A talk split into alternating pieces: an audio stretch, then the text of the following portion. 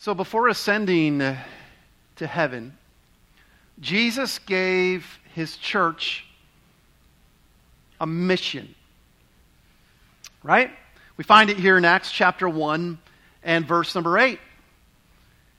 He says, I want you to be witnesses of me. Start in Jerusalem, go to Judea, Samaria, the uttermost part, all the way to the end of the earth, the ends of the earth, right? And so he told them, hey, go and wait, go back to Jerusalem, wait for the Spirit. When, the, when you've received the Spirit, then go out and witness. And so they go back to Jerusalem, they go into the upper room, they are there for 10 days, continually in prayer. Right? So Jesus was killed on Passover. He ascended uh, 40 days after his resurrection. And Pentecost was 10 days after that, 50 days after Passover. So we, we know the timing of all of this. So there's about 10 days uh, period of time that we read about in Acts chapter 1. It covers about 10 days of time. Jesus tells the disciples, Go wait for the Spirit. Now listen, they had just spent three and a half years with Jesus, following him they saw his miracles, right? They, the supernatural power of Jesus. They saw him calm a storm, the wind and the waves.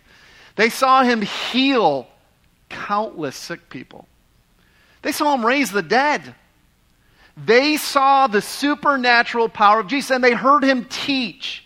They watched him die. They saw him resurrected, right? They, they were witnesses of all of this. And yet, listen, that wasn't enough. Hear what I have to say. That wasn't enough for them going forward in ministry. What do I mean? It wasn't enough in the sense that they needed a power within themselves. They had seen the power of Jesus.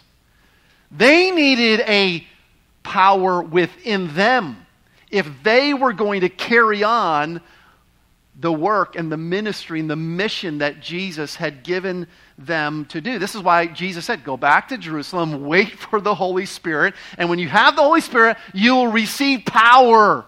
And once you've received that power, then you will be witnesses. Don't go, don't get the cart in front of the horse. Wait until you have the Spirit, then, then you be witnesses. So on the day of Pentecost, 50 days after Passover, as, as they prayed, God sends his Spirit. We read about it in Acts chapter 2 right? We've looked at these verses in each of these messages. But in Acts chapter 2, when the day of Pentecost had arrived, they were all together in one place. Suddenly, a sound like that of a violent rushing wind came from heaven, and it filled the whole house where they were staying. Look what it says. Then they were all filled with the Holy Spirit. They were empowered. And immediately, what do they do? They begin doing what Jesus told them to do. They begin being witnesses, right? They begin declaring the, as it says here in verse 11, the, the magnificent acts of God. Publicly, they're declaring this, and they're doing it in a supernatural kind of a way. As a sign to Israel, they're doing this, they're speaking in languages they, that weren't native to them. They were speaking, and, and everyone there was, they were hearing the, the magnificent works of God in their own language. They could understand what these Jewish men were saying in their own language. It was, it was a supernatural, it was a, sign, it was a sign and, and a wonder for the nation of Israel. And Peter then gets up and he proclaims the gospel. In verse number 22, he says, Jesus, this man who was attested to you by God with miracles, wonders, and signs. In verse 23, he says, You lawless people killed him, you nailed him to a cross.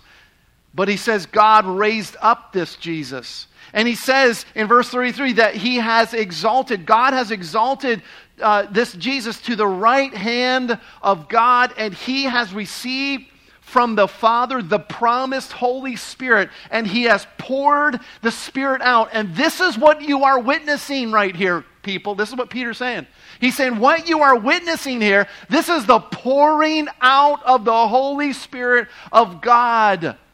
And he says in verse 36 Let all of the house of Israel know with certainty that God has made this Jesus, whom you crucified, both Lord and Messiah, Christ. And it says in verse 37 that they were pierced to the heart. That's the work of the Holy Spirit. The Holy Spirit has, is, is convicting their hearts with the truth of Peter's declaration. And they say, What should we do? And Peter says in verse 38 Repent and be baptized, every one of you, in the name of Jesus, and you will receive the gift of the Holy Spirit. And that day in verse 31, 3,000 people are saved and added to the church. Wow. Wow. Remember this. These are the same guys that 50 days earlier were cowering in a back room somewhere, hiding as if their life depended on it.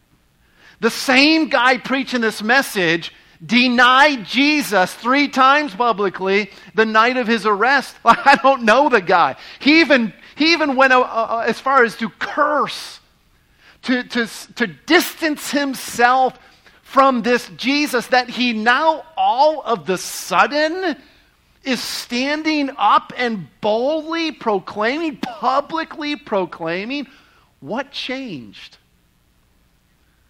Obviously, they're not operating in their own power, right? They couldn't as much as cast down a demon when Jesus sent them out in ministry. And something has radically changed in these followers of Jesus. What was it? They were operating by the power of the Holy Spirit. They were filled with the Holy Spirit of God. They had received a divine, supernatural power that changed them from fearful men to radiant witnesses for Christ. And what was the result? Thousands of people are saved. The church is moving forward. That's what's happening. That's the result. You see, the book of Acts is a story about the church on the move. The early church, the Acts church on the move, actively engaged in the mission that Jesus gave them. They're following Christ's orders. And throughout the book of Acts, what we find is a church moving in a powerful way as the disciples of Jesus were filled with the Holy Spirit. And we find this all throughout Acts. All throughout Acts. In Acts chapter 2 and verse 4, we saw it. They were all filled with the Holy Spirit. In Acts chapter 4 and verse 8, then Peter was filled with the Holy Spirit and said, Acts 4.31, when they prayed, uh, they were in this place. The place where they were uh, assembled was shaken. We saw this last week. And they were all filled with the Holy Spirit. In Acts chapter 6, they, uh, uh, Peter says to them to, to choose out among them seven men of good reputation, full of the Spirit. In Acts chapter 6 and verse 5, they chose Stephen because he was a man full of faith and full of the Holy Spirit. In Acts chapter 7 and verse 45, when Stephen was being stoned, he looked up into heaven and it says he was filled with the Holy Spirit. When Ananias went to see Paul, uh, Saul, when he was first converted, uh, he, he, he laid hands on him and he regained his sight and he said, and be filled with the Holy Spirit. In Acts chapter 11 and verse 24, Barnabas was a good man, it says, and full of the Holy Spirit. In Acts chapter 13 and verse 9, Saul was, Paul was filled with the Holy Spirit. In Acts chapter 13 and verse 52, the disciples were filled with joy and the Holy Spirit. You read Acts and you kind of go, huh, huh. There's got to be something to this, right? There's got to be we see a church on the move, and we see this filling of the Holy Spirit. You see, folks, listen, what we're reading about in the book of Acts, the church was not propelled forward, forward by great men, hear me, with, by great men with great talent and great influence or great wealth or a great education. That's not how the church was propelled forward. It wasn't by the greatness of these men at all. It was by the greatness and the power of God, the greatness and the power of the Holy Spirit. Vance Havner, old time preacher, he said, We're not going to move this world by criticism of it nor conformity to it, but by the combustion within it of lives ignited by the Holy Spirit of God. Right? We can spend all of our time bad mouthing the world and, you know, ah, this, this whole world's going out. And it, it, it is. But I mean, you understand, like, we can just spend our time criticizing the world, or we could just spend our time just trying to conform to the world. We're not going to win the world that way. I think Vance Havner was right. It's going to take the combustion within the church by the power of the Holy Spirit. Zechariah 4 6. It's not by strength or by might, but by my spirit.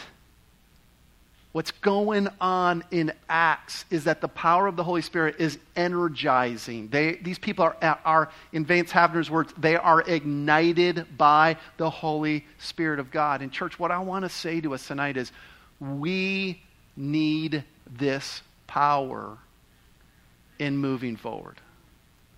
We must have it. We must.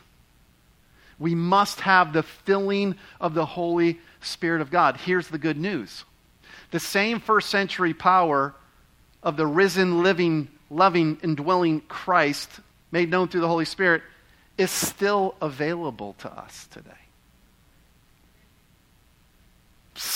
Still available. We're not reading about anything here that the church cannot, and I, I understand that there, this was a unique time in history and it's transitional, and so there were certain signs and wonders that were done that, that we don't necessarily see today to the same degree, perhaps. But the Holy Spirit and His supernatural power and His ability to fill us and, and give us the power that we need to operate by His power and move forward, that is still available to us today. God's power hasn't weakened, right? Amen? It hasn't. God, God hasn't changed. He hasn't weakened. We're the ones who are weak. We're the ones who are powerless. Remember what Jesus said. He said, Without me, you can do some things. Is that what he said? Without me, you can do most things. Was that, was that what it was? Without me, you can do 95% of things. No, he said, without me, you can do nothing. Nothing. But we sure try, don't we? We need to see our weakness, our own helplessness, our own power, powerlessness, so that we understand we need to operate in the power of the Holy Spirit. You see, what we're going to see tonight, I, I, believe the scripture reveals that this power is something every believer can experience. However, not every believer does experience this. What we're going to learn about tonight, every one of us as believers can experience, but not every one of us are experiencing it in an ongoing way. I believe that whenever a person is saved, I believe that they, they come into the family of God filled with the Spirit. I believe that. That's why new Christians are the happiest, boldest witnesses there are. Because they haven't hung around us yet to know that you're supposed to be dull and boring and keep your mouth shut, right? They, they're filled with the Spirit. They just go on and tell everybody. You know, like, hey, man, calm down. What are you, filled with the Holy Spirit or something? Chill. You know? God help us. No, we don't do that. But but you understand what I'm saying? I mean, this is this is something what we're going to talk about. This is something for all of us. And so look, we don't have the time to deep dive into the Holy Spirit tonight. We could spend a whole sermon series on the person and work of the Holy Spirit. We're going to focus in on this one slice of the picture that we get from Acts, the filling of the Holy Spirit. Because that's what we see. We see this over and over the filling of the Holy What is this thing? How do we get this? How, what, what happens when we are filled with the Holy Spirit? So we're going to just look at those three questions tonight. Number one, what is the filling of the Holy Spirit? What is this thing? So I'm going to give you a couple ideas here, right? If you want to write some things down. First of all, the filling of the Holy Spirit, I want you to know, is a command for all, every believer, all of us. You might want to mark a, a verse in your Bible. It's Ephesians 5:18. It says, "And don't get drunk with wine, which leads to reckless living, but be filled by the Spirit." Don't be drunk, which leads to reckless living, but be filled by the Spirit. In the Greek, this is in the imperative mode. It's a command. This is not optional. It's not a suggestion. God's not giving us a good idea. This is a command. It's not something for, you know, just an elite few of super spiritual people. Uh, preachers, you know, some some some guy that, that we might look to and think, oh, that guy, yeah, he he has the filling of the. This is this command is for it's for all of us. You and me. It's for all of us. Be filled with the Spirit. I want you to know that this is a present command, present tense, which means there is continual action here in the verb tense. In other words, it could be translated be continually filled with the Holy Spirit. Which is a, a Greek uh, dictionary, we wrote a lot about uh, uh, Greek trans- translation and so forth. He says in his book, he says that this could be translated, be constantly controlled by the Spirit. John MacArthur, a name we all know, he says that this could be translated, be being kept filled with the Spirit. In the Amplified Bible, you still use that, Gary? Is that still your go to version, the Amplified Bible? Uh, it says, but ever be filled and stimulated with the Holy Spirit, right? It's, it's to be an ongoing thing. Being filled with the Spirit is supposed to be the normal way that every one of us as Christians live, a normal way of life. But apparently, the fact that Paul is commanding this, evidently, we can like be filled with the Spirit and then not be filled with the Spirit. If this is something that we're commanded, you don't ever see it commanded in the Bible, be baptized by the Spirit. It's not commanded. We see it happening, but we don't see it commanded. But we do see it, the scripture commanding us, be filled with the Spirit. Evidently, there's a need for us to be filled with the Spirit from time to time, like we were not filled, and we need to be filled again with the Spirit. So let's distinguish this a little bit. Because the truth is, when you are saved, if you're, if you're a believer, the Holy Spirit of God indwells you. He lives within us. We see this in the scripture that we are the temple of the Holy Spirit of God. Just as Jesus Christ, the, the Spirit of Christ, needed a body, right? He came and he took on flesh. Why? So he could die for man. Well, we are the body of the Holy Spirit. The person, just as the Holy Spirit is as much of a person of God as the Father and the Son, the Holy Spirit, the person of the Holy Spirit, if you're saved, you are his temple. He lives inside of you. He dwells there. And that is a permanent thing. The Bible in Ephesians 1.13 talks about that, that he seals us until the day of redemption. He, it talks about the earnest deposit, like a guarantee. You know, you put down an earnest payment, a de- deposit on a home, like you're going to have a home built or you're going to buy a house, right? That, that deposit, that earnest money means you're going to make good on that deal. You're going to come back with the rest of it. You're going to see the thing through. And that's what the Holy Spirit, He indwells us in. He's that seal. It's a, His, his residence within us is a permanent thing. In other words, you don't have to invite the Holy Spirit to come into your life after you've been saved. He's already there. And He's staying there. However, being filled with the Spirit is not permanent. It's not a once and for all experience. Why? Because there are times that we choose to walk in the flesh instead. We choose to go our own way, to be filled with ourselves or other things in life. And we quench the Holy Spirit. We'll come back to that in a little bit. But it's a present command. It's to be a continually ongoing thing, but it always isn't. It's also a passive command. It's in the passive voice, right? We understand that, that even in English, Greek and English, there are both active and passive uh, uh, voices, right? I mean, active is, hey, go take out the trash, right? Hop to it, right? That's something you're to do, right? A passive command is what we have here.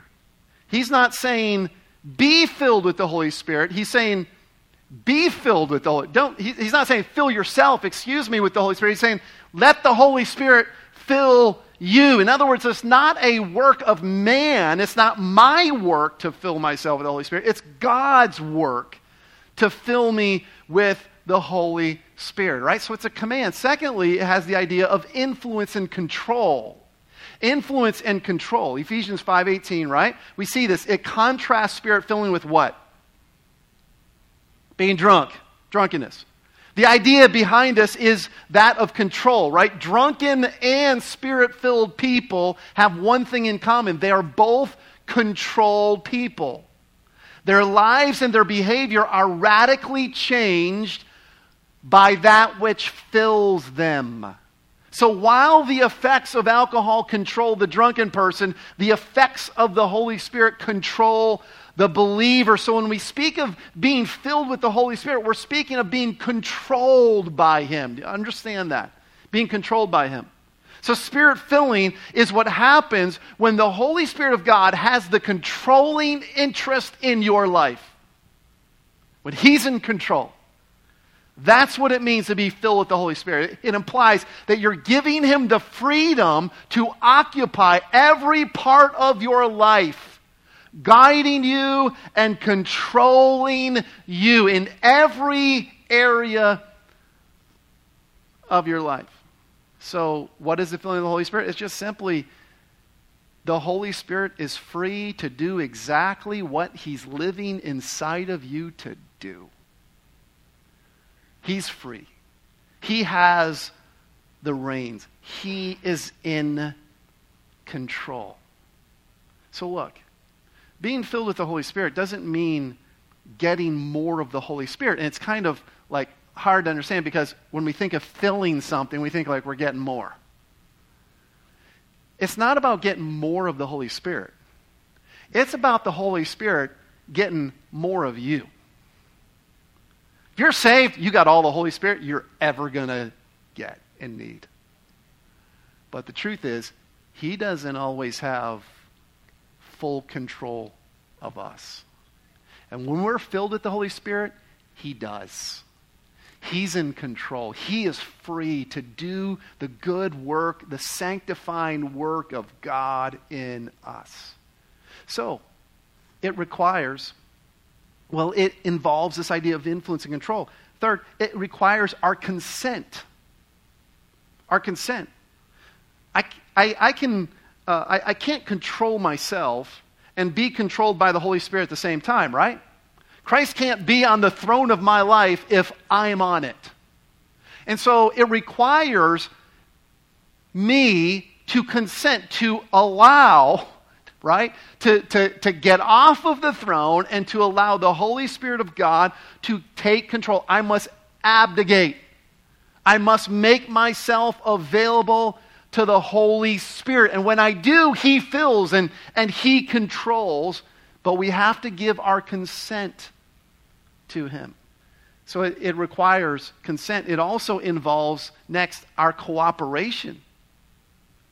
Doesn't happen all at once any more than you get drunk all at once, right? Being filled with the Spirit happens as you continually cooperate, right? You've, you consent and then you cooperate with His influence and control in your life. And just as soon as you take back control, you know what we do? The Bible says we quench. We quench the Spirit. This is where many of us struggle, church, is that we fight the Lord because we want to do things our way. This is the struggle. We want our way. We want to do life the way we want to do life. And many times that is in complete contradiction to what God wants for our lives. So, are you willing to cooperate with the Holy Spirit of God? You know, when we fight against the Lord, sometimes what God says is, okay, we can do it your way for a while. You want your way? Let's do it your way. Have you ever been there? Let's do it your way. Burger King makes it your way one of the worst things that we can ever experience in life is God giving us our own way. I've always come to regret it in my life. always. Always. If we won't cooperate with God, sometimes He cooperates with us. And He lets us do things our way for a while in our own strength, by our own will. But then we fail. And when we cry out to God, He says, Are you willing to cooperate with me now? The Holy Spirit is not going to control you by force. It's going to take your consent and it's going to take your cooperation. And then the, the, the next thing here is that it demands close contact. F.B. Meyer, old time, he was a contemporary of Spurgeon. He, he in his book on the, on the spirit, on spirit filling, he explained it kind of this way. He, he talks about, some of you guys are from Chicago, and he talks about the elevated, is it the L train? Is that what that is called? Is it, they still run them there? Chicago? Yeah. And, you know, you got the rails, and then that third rail is for the power and there's a, a clamp, I guess, that comes down on that third rail. And I guess people die every year from stepping on the power rail, right? The power is there, but unless the train comes in contact with that power, it's not going to move, right? And, and F.B. Meyer was trying to explain the filling of the Holy Spirit, and it's like that third rail. The Holy Spirit, He indwells us, but if we're out of contact with Him, we don't have the power of the Holy Spirit. He indwells us, but we all know what it's like to be, you know, you can live under the same household with someone and not have any contact, right? Have you ever, right? As your kids get older and they, their room, it's just like you see a glow from underneath their door. Are they breathing? Should we go in and check them? You know? But we're losing contact. You know, you understand what I'm saying? The Holy Spirit, he, he dwells within us, but we must live in continuous contact with Him, with His power. We do that just by spending time with God. We'll talk a little bit more about this as we go on. Okay? So, what is the filling of the Holy Spirit? Well, it's a command. It, it's about influence and control. It requires our consent, it involves our cooperation, and it demands contact with God on a regular basis. So, how then? How then are we filled with the Spirit? You know what we don't find in Scripture? We don't find a specific formula.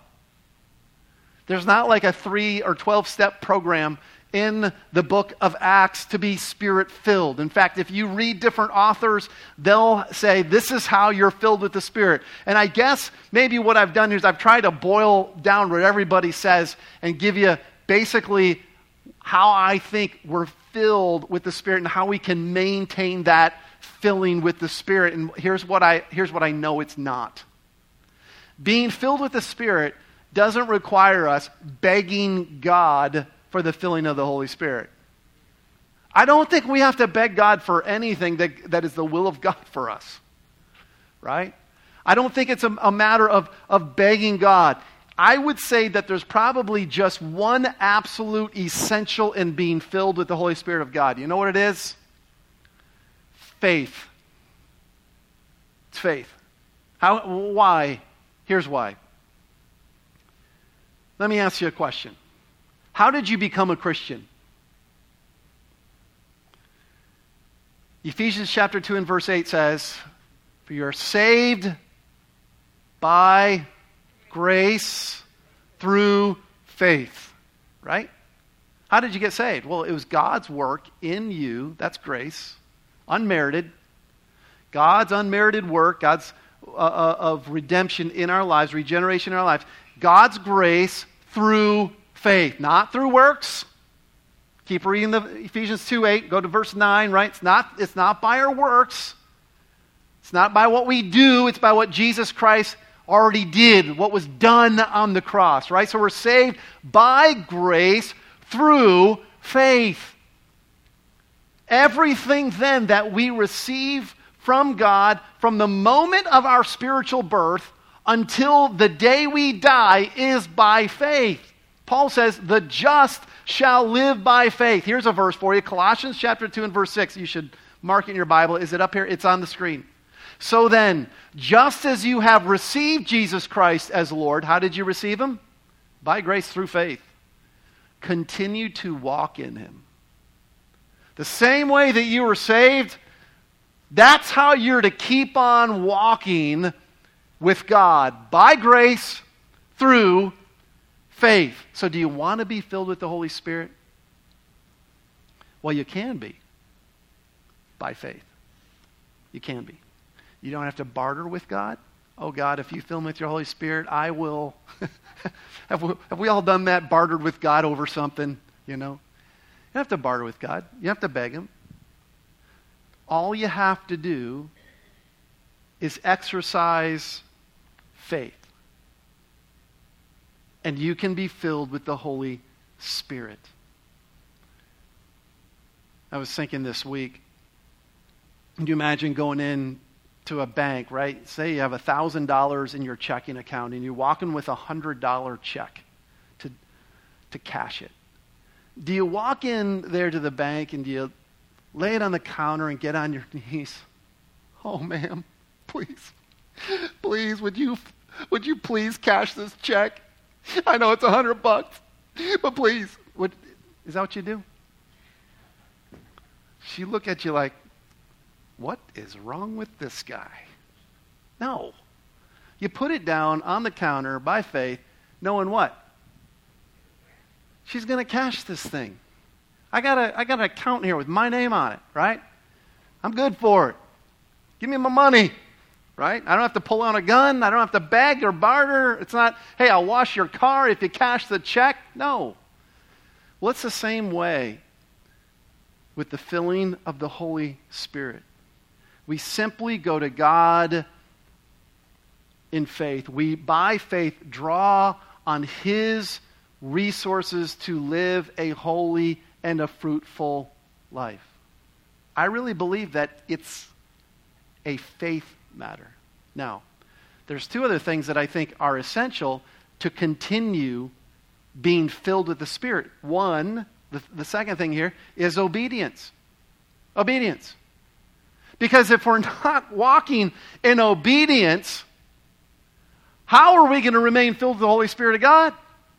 Right? Here's what the Bible says. Ephesians 4:30 and don't grieve the Holy Spirit of God by which you were sealed for the day of redemption, right?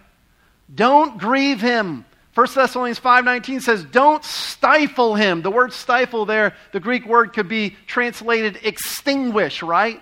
Remember in, in, Acts 2, the, the flames of fire, right? That picture of the Holy Spirit. And the idea is, is that we can extinguish the power, the influence, the control of the Holy Spirit uh, in our life. How? How can we do that? Well, there's a multitude of ways, but you can basically boil them all down to disobedience taking back control, doing life our way in some way, shape, or form, living in blatant disobedience to what we know to be the will of God for our life. What we're saying is, no thanks, God, I got this. And as soon as we do that, we are no longer filled with the Holy Spirit. We are filled with ourselves in our own way. And God says, oh, we can do that for a while. Is that what you want to do? Go for it. So, church, Obedience is absolutely necessary. When we obey God's commands, it allows the Spirit the freedom to work in us. Sin is what hinders the Holy Spirit's filling in our life. So, what should we do when there is sin in our life? Confess it, right? We just confess it. Thank God for verses like 1 John 1 9. If we confess our sin, he's faithful, he's just to forgive us our sin and to cleanse us from all unrighteousness. Listen, there's nothing that God can't forgive you of. And he will willingly forgive you of all of your sin when you confess what you know to be disobedience in your life to God, and you turn from that, He will forgive you of all your, even the stuff you haven't, you forgot about, you don't even know about. God will forgive and cleanse you of that. And so, obedience to God is how we maintain the filling of the Holy Spirit. And I think there's one other thing that we should note here, and that is yieldedness, right? That goes back to the consent. That goes back to the cooperation with the Holy Spirit of God. If we're going to remain filled with the Holy Spirit, we have to stay yielded to the Spirit of God, so completely yielded that He possesses us fully, and in that sense, He fills us. In other words, every single area of our life. It's not God, you know, you can have this area of my life, but stay out of the bedroom, stay out of the computer room. You know, I don't, I don't want you in there. Been looking at bad stuff in there. I, don't be, don't be in there. Don't, don't be in the office room. Don't like we keep God out of certain areas of that's no.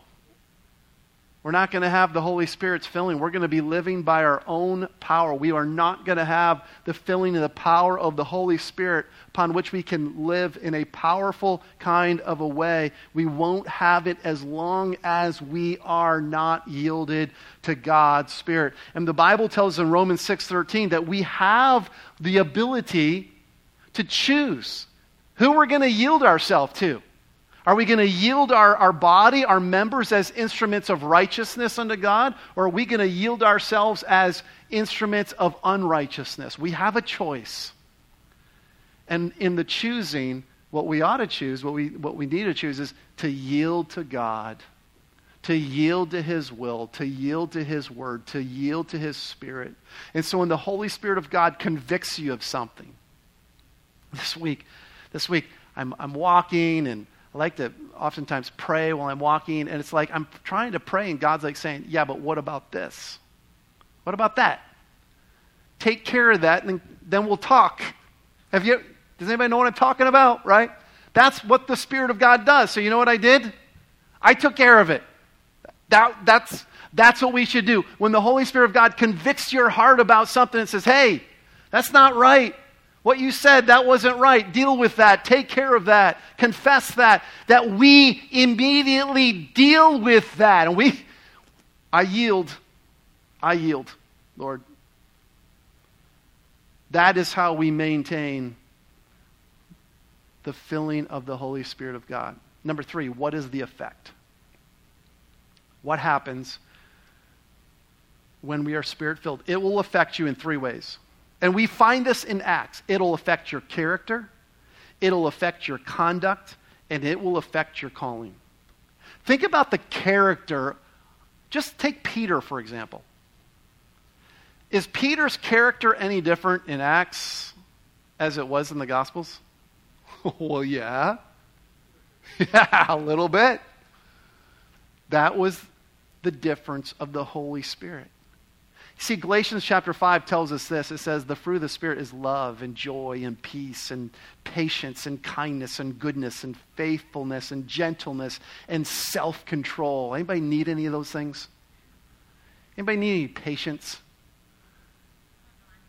Any self control? Right? Kindness. When I find myself like being impatient, right? And I get that way sometimes. I'm just telling you. I get impatient sometimes. You know what, you know what goes through my head? Boy, not very filled with the Spirit right now, are you, Dave? Walking in the old flesh there.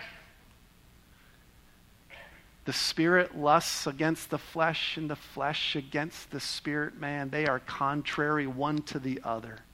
And it is a battle that goes on inside of us. But I'm telling you this when we are filled with the Holy Spirit of God, He's, gonna, he's going to produce in you a love that will enable you to love, listen to me, anybody. Anybody. Even that person that you could gouge his eyes out or her eyes out if you had the chance. I'm telling you what, if, the, if you are filled with the Holy Spirit of God, He can produce in you a love that you can love anybody. I'm not talking about, it doesn't mean you know, you're probably not going to become bosom buddies or something and have these overwhelming warm fuzzies, but I'm talking about treating a person right and doing it like Jesus would, right? I mean, Jesus is on the cross and he loves the people who have nailed him there, like that kind of love. Uh, when the Holy Spirit fills you, you will have peace when, when there's chaos going on all around you. And it feels like, why? And people look at you like, what is your problem? You should be pulling your hair out right now. Well, I'm telling you, the Holy Spirit produces in us a peace that passes all understanding. You talk about joy. I mean, we seek happiness in this world. We look for joy, right? We're, we're looking for things that make us happy and fill us up. You want joy? Be filled with the Holy Spirit of God. He will produce in you a joy the world can't understand. It will blow you away how, how much joy God can give you in your heart. A real joy. You see, it's the fruit of the Spirit. You can't produce fruit artificially. I mean, my grandma, God bless her, Mary, Tom and Mary, God bless them. They're in heaven now. But old Mary, she was, she was, I don't know, five foot three, you know, weighed 90 pounds, soaking wet and full of bananas. I mean, she was the tiniest Mary. She said, Oh, Tom. And she loved to scratch my back and tell stories. But little old Mary, she had wax fruit on her kitchen table in Rochester, Michigan. And that fruit looked good, but you wouldn't want to eat it. We tried once. Doesn't, it's not real. You know what we do?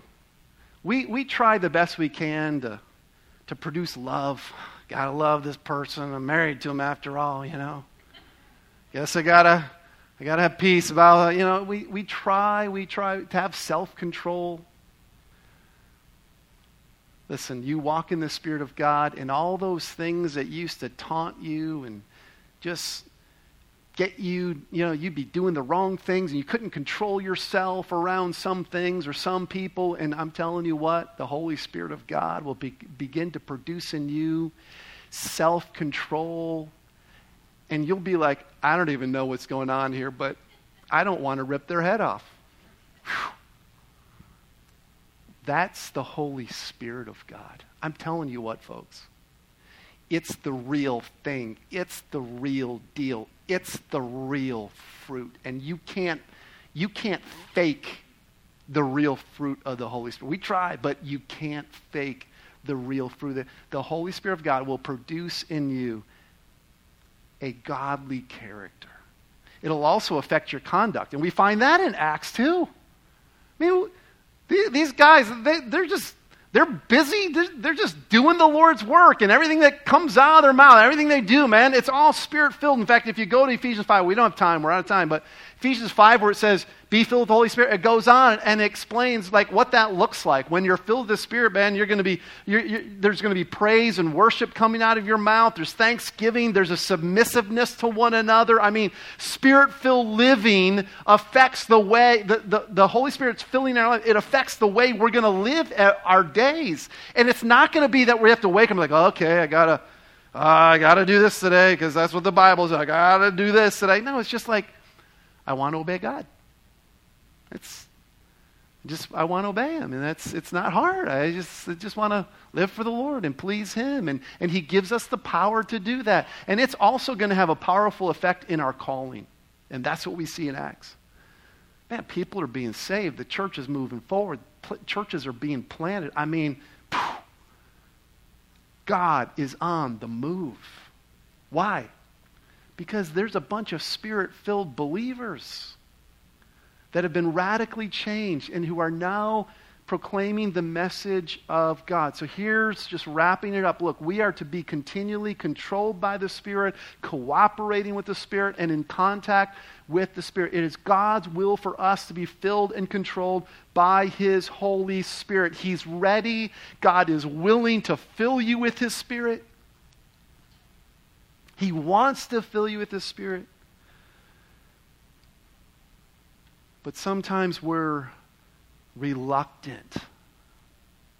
There's something we are afraid to give up. God has made himself fully available to us, but the question is this have we made ourselves fully available to him? Look at these three jars on the screen. Three jars. These three jars, first one is a full jar. It's got some coins in it. The second jar has a lid on it, it's a sealed jar. And the last jar, of course, is an empty and open jar. And my question for you is this which one are you? Which jar are you? The first jar represents a Christian who is full of something other than the Holy Spirit. Maybe it's money. Maybe we're so consumed with stuff and that's what's filled our life.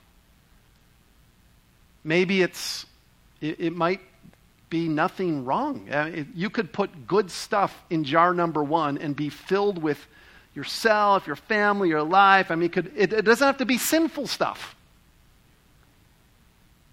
But if we're full of ourselves, and we're full of all the things of this world or whatever we can cram into our jar, our, into our life, I mean, the Holy Spirit's, He dwells in there, but we sure haven't given Him a whole lot of room to work with. We've kind of pushed Him out. We've kind of pushed Him to the sides. We've buried Him under all the other aspects, all the other things we have filled our lives with. Imagine trying to fill a jar that is already filled with something else. You can't fill what is already full. Right? The second jar, the second jar has the lid screwed on tight. Right? Nothing in it. But the, but the lid is screwed on tight. And it represents the Christian who's empty, but not open to the Holy Spirit's filling. Right? Jar number one represents Christians who are full of themselves and have no room for the Holy Spirit. Jar number two represents Christians who simply have a closed heart to the work of the Holy Spirit. Maybe not filled with a bunch of things in life, but just you know, I'm not really interested in this. This must be for somebody else, super spiritual people or something. Church, you know, those church fanatic people or something. You can't fill jar number two either. Right? And so I wonder tonight Are, are you so full of yourself or of other things that there's no room for the filling of the Holy Spirit in your life? Or are you closed off like jar number two? Have you, have you basically told God, you know, hey, look, thanks for, thanks for this salvation thing, but that's as far as I want to take it. I'm really closed off to God, you having your will and your way in my life. Listen, until we are like the last jar, until we are empty and open, the Holy Spirit of God cannot fill us, and we will live and operate by our own power. Remember the old service stations? How many of you can remember a full service station, right? And you'd pull up to the thing, and a guy would come out, right? And you'd say, Fill her up. By saying fill her up, what, here's what you were saying. You were saying, I'm empty, and I want you to fill me.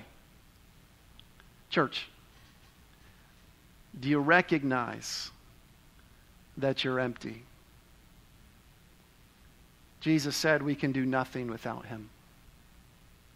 We can't produce the fruit of the Holy Spirit. We've got no power in and of ourselves. Oh, we can we have some energy, we have some strength, we can accomplish some stuff. But we know how futile and how empty that really is. Oh, tonight that we would be like jar number three, just empty and open to his filling.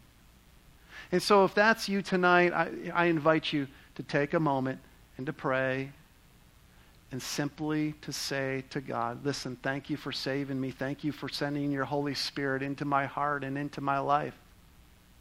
Thank you that He indwells me. And to demonstrate my faith, I thank you for filling me. Maybe tonight you know that you're jar one or two, and what you need to pray tonight is, Lord, Forgive me because I'm so full of so many other things. Would you get me to the place where I'm empty and open? Maybe you're jar two and you're just sealed off to God. You just feel like there's a wall and you're not really interested. What I would hope that you would pray before you leave here tonight is God, I give you permission to open my heart. I want you to open my heart. I want to be to the place, I want to come to the place where I'm empty and open to the Spirit of God. Would you do that tonight? Before we go, would you bow your heads? Take a moment.